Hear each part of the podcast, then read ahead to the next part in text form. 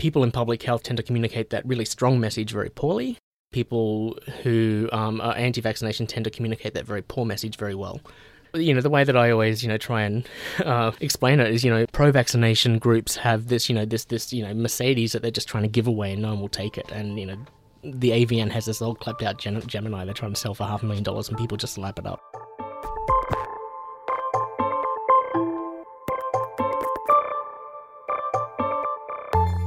The Australian Vaccination Skeptics Network has been operating since 1994 with a mandate to protect informed vaccination choice and provide scientifically sourced information on this complex and difficult issue to our members. Uh, so, my name is John Wardle. I'm from the Faculty of Health at UTS. And how is this information presented? Any way you want basically. So, one of the interesting things about anti vaccination material is that there's a very, very broad spectrum uh, of anti vaccination. So, that if, if you want something that looks quite science based, you can find that on the internet quite easily. The following report of 2015 figures shows that infant mortality rate is higher in the United States than in 49. Though the mechanisms by which vaccines damage are not yet fully understood, the connections that independent research have found between vaccines. This vaccine was trialed on approximately 21,000 individuals, none of whom were followed for a long enough period of time to determine whether or not there were any side effects, which arose weeks rather than days after vaccination.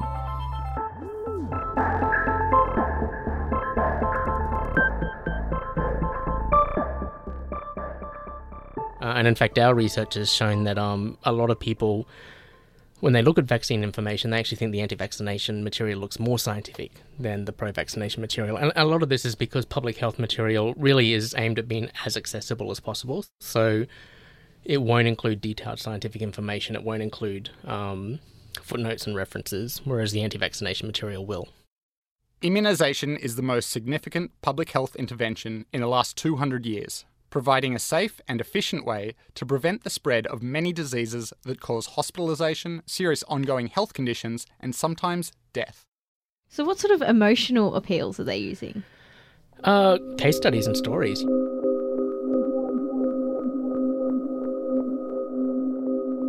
I became aware that something was wrong with the vaccinations when my first grandchild, Amanda, almost died after having her triple antigen injection back in the 1980s.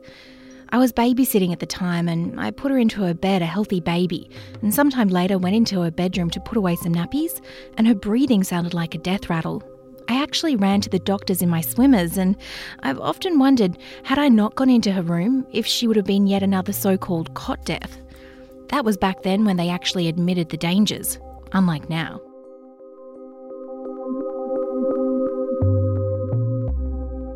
People don't make decisions based on numbers. They make decisions based on stories. You know, some of the stories that are actually on, you know, the vaccination sites are quite, you know, emotional. You know, there are a lot of sick children out there. You know, linking that sort of emotional attachment to vaccine injury is is quite a powerful tool. And just, you know, uh, the the living memory of you know, the, the diseases we vaccinate against are pretty horrific, but we haven't seen them for a long, long time. You know, you hear things like tetanus. You'd hear stories from the 30s and 40s of people who had friends who were in, in school, they jumped off a fence, hit a rusty nail, and those kids were dead in two mm-hmm. weeks. So um, I think we kind of forget that those stories exist.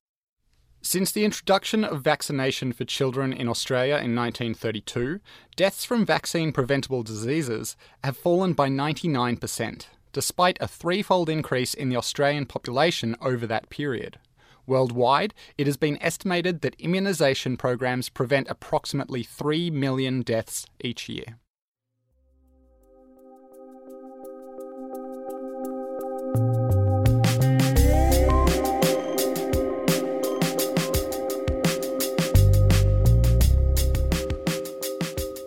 This is Think Digital Futures. I'm Ellen Leabeater. I'm Shane Anderson. What you just heard were the two sides in the vaccination debate one with information taken from the Australian Vaccination Skeptics Network website, and the other from the Australian Government's immunisation website. Type vaccination into Google and you get over 63 million results. If you knew nothing about vaccination, you might click the link for the Wikipedia article and then scroll down and read a few government websites. But scroll down to the bottom of the page, and this is the first page of Google Remember. There are two anti vaccination pages. How might that change your thoughts on vaccination? You can see, read, and hear more information than ever before. and we are really struggling to sort the fact from the trash. Today, you'll hear how we've created the perfect storm for creators, consumers, and even scientists to misinterpret and misapply information. But before we get there, back to the anti vaxxers. You heard John Wardle say that you see the signs of autism around the same time kids are getting lots of vaccinations. And autism is one of the big conditions that anti vaxxers point to as proof vaccinations are harmful. John says this is a classic case of correlation and causation. Just to recap high school science, correlation is where two quantities increase and decrease together. But just because two quantities have this relationship doesn't mean one is causing the other. Correlation doesn't imply causation. There's a great website called Spurious Correlations that connects two data sets to prove this very statement. My favourite is the per capita cheese consumption in the US, which correlates with the number of people who died by becoming tangled in their bed sheets, both strangely increasing over time. This is a definite case of correlation and not causation, otherwise, I have a lot to be worried about. but back to John, who says that once the link between vaccinations and autism is in your head, it's a difficult one to shake. So, uh, you know, there there is that sort of um, correlation that's very easy to turn into a causation when, once you establish that emotional link. Uh, you know, interestingly, uh, we actually don't know what causes autism. Um, probably uh, the thing that's been examined the most about what can and can't cause autism is probably vaccination. There's been hundreds of millions of dollars spent on you know examining that link after the whole Wakefield thing, and uh, you know, strangely enough, we can you know. The thing that we can probably, the only thing that we can actually probably say definitely doesn't cause autism is now is vaccination. We'll get into that whole Wakefield thing a little bit later on in the show. What John is saying is that for some of us, our scientific literacy isn't that great. And hey, I'll be the first to admit I did have to double check what causation and correlation was before recording this. And this is part of the problem when interpreting data. We just don't have the skills to identify what's a good study and what's a bad one. Well, health literacy and scientific literacy and uh, education level is, you know, they're very different aspects. So, you know, they, they might have a university degree in engineering. That doesn't necessarily make them good at understanding medical science. So, uh, you know, and vice versa. You probably want to get wouldn't want to get someone who's qualified in medicine to build your house. So, education doesn't necessarily automatically dictate health literacy or the ability to critique and analyze different articles. So, um, and and other resources that people actually find. Our inability to critique, coupled with an environment that is filled with misinformation, has led us to this place of confusion and division. We've created the internet, which is meant to be democratic and give everyone a voice, and there's plenty of great examples of when the internet does achieve this purpose. But it also enables false information to be spread either accidentally or deliberately, and we're just not wired to pick up on it. The issue is that people are not necessarily very good at reconciling competing information. They don't necessarily pay attention to the provenance of sources, so like where stuff's come from, or the kinds of experts that are producing some of this. This is Simon Knight, a lecturer in the Connected Intelligence Centre at UTS. Simon says we're all guilty of doing something like searching Google for a topic and not going beyond the first page. And what's on the first page isn't necessarily the best info. Just look at what happened when we searched vaccination. Not only that, there's been research about people repeating the same misinformation and us believing it. So there was a really nice study out fairly recently, I think, from uh, Lisa Fazio, and they showed that if you just repeat a lie, even if people know that the information is misinformation, they're more inclined to believe it because it's been repeated. And that's really worrying. We can have some fun with that. Eating more cheese makes you more likely to suffer death by bedsheet. Shane, did you know people who eat cheese are more likely to die by becoming tangled in their bedsheet? Ellen, do you know how to avoid dying from becoming tangled in your bedsheet? Eat less cheese. You get the picture. Do you believe it yet?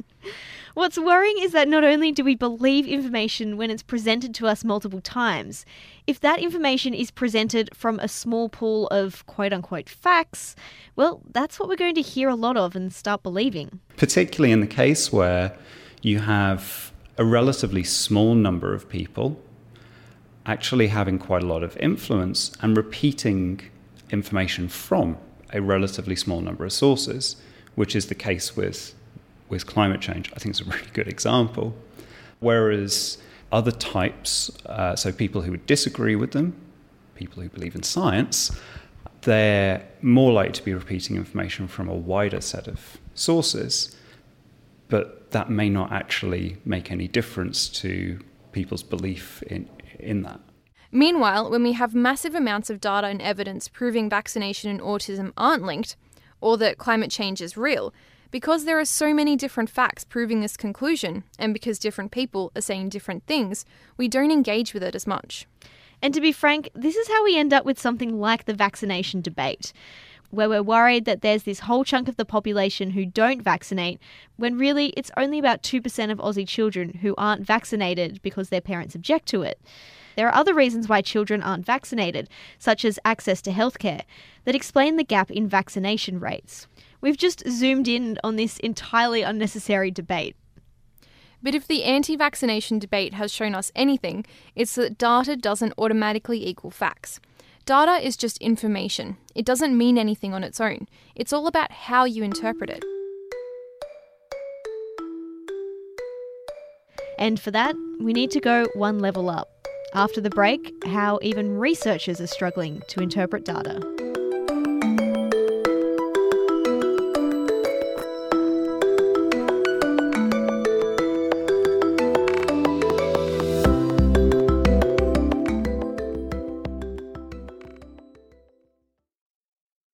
Would you take medical advice from a celebrity chef? What is multi drug resistance? What does your gut say about your mental health? Where did the anti vaccination movement come from?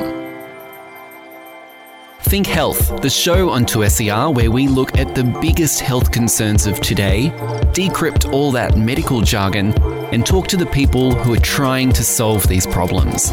Think Health is available on your favourite podcast app. Just search for Think Health and subscribe.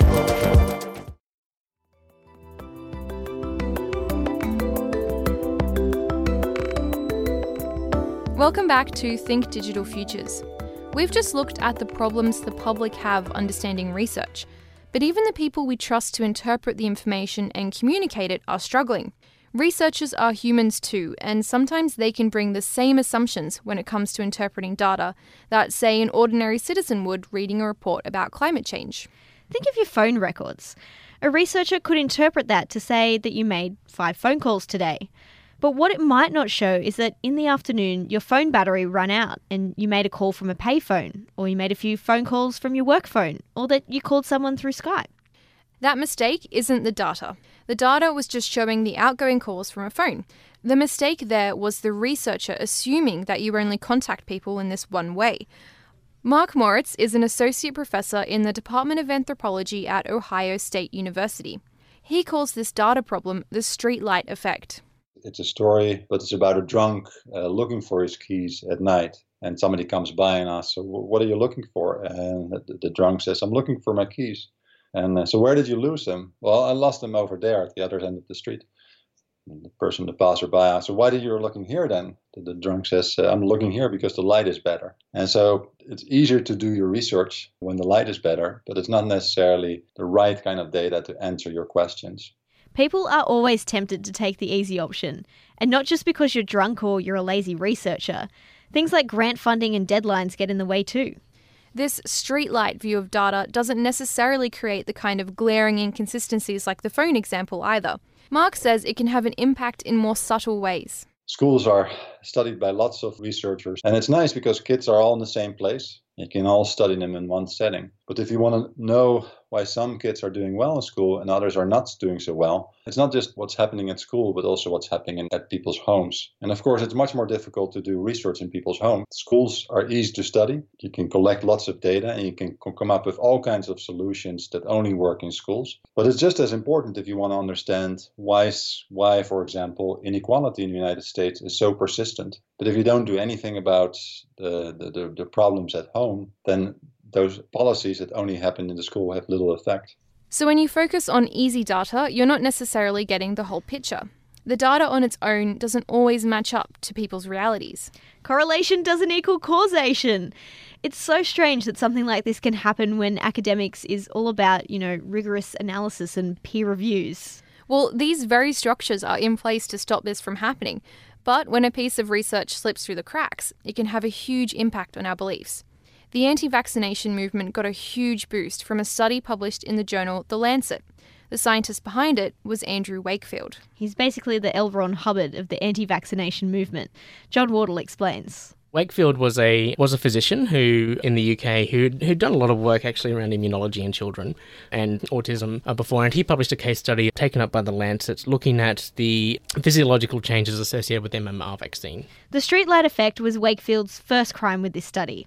The streetlight shone on 20 children alone, and in narrowing his study to the link between vaccinations and autism, he failed to look at other influencing factors like the environment or paternal age not to mention some of his shady links to a vaccine patent of his own. Needless to say, Wakefield's study was discredited and he was struck off. We wouldn't be talking about him if he wasn't.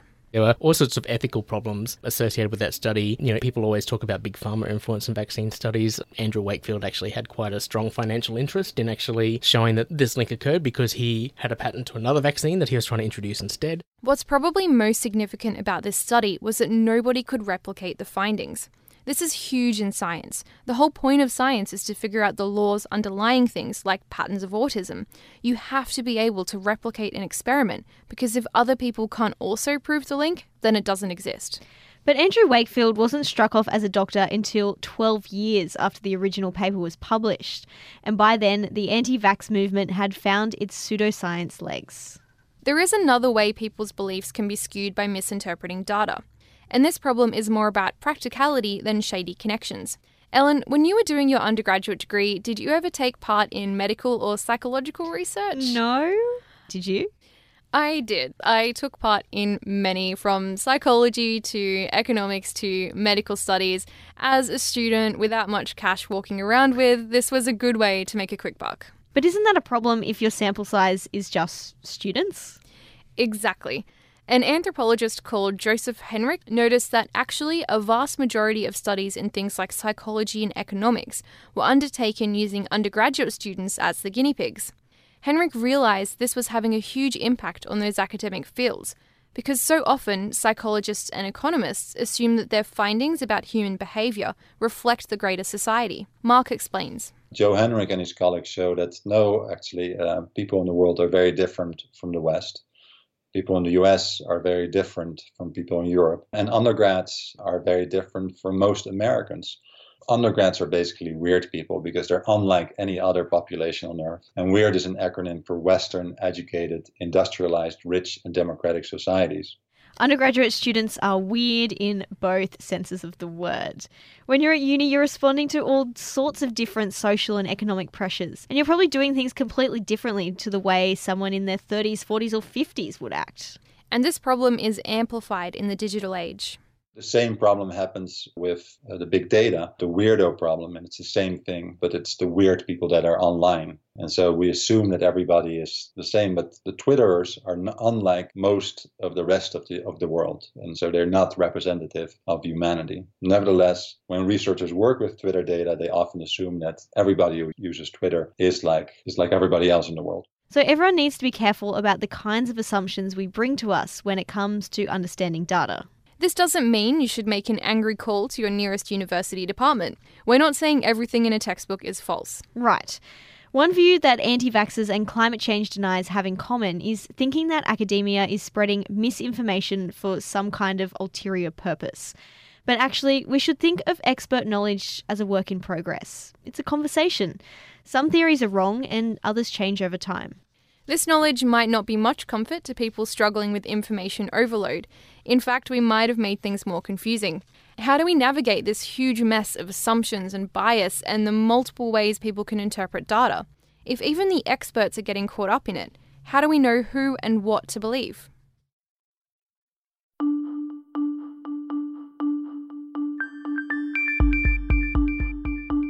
We're not going to leave you today completely empty handed. In fact, you're going to get a little bit of homework. The first thing is a refresher on how to validate sources. Remember doing an annotated bibliography for essays in high school and uni? Those skills are the same skills you need to apply to any information you read, especially if it's controversial. Here's Simon Knight again. So, trying to corroborate the information that we find, um, if we find that there are opposing views, trying to understand why. Like, what evidence are people using? Uh, what credentials or expertise do they have to put forward that evidence? How are the arguments structured? Like, does it actually make sense? And paying attention to those source features. I mean, you know, the most basic one is just when was it published? Because things go out of date. And having an awareness of the sort of the certainty of these kinds of claims over time uh, is is pretty significant as well. The second thing is to get involved in what's known as slow search. Think slow food, but for what you're feeding your brain. Um, and that sometimes actually we should want to take our time and really try and understand the depth of a problem and get lots of information. That's it. We're hereby giving you permission to spend hours absorbing yourself in one topic and reading books and journal articles to truly understand it. And to spend time thinking about what you're learning and analysing it. None of this Google it and have the information fall out of your head 10 minutes later. Despite all this information at our fingertips, there's still something to be said for knowledge. Don't underestimate that computer between your ears. This is Think Digital Futures. I'm Ellen Leabeater. I'm Shane Anderson. Thanks to the University of Technology Sydney and 2SER for supporting this show. We're in the process of changing over our website at the moment, so we don't have a catchy web address. And against everything we've ever told you, just Google Think Digital Futures and you'll find our website where there are links to past shows and more info on what we've spoken about today. Thanks for joining us. Bye for now.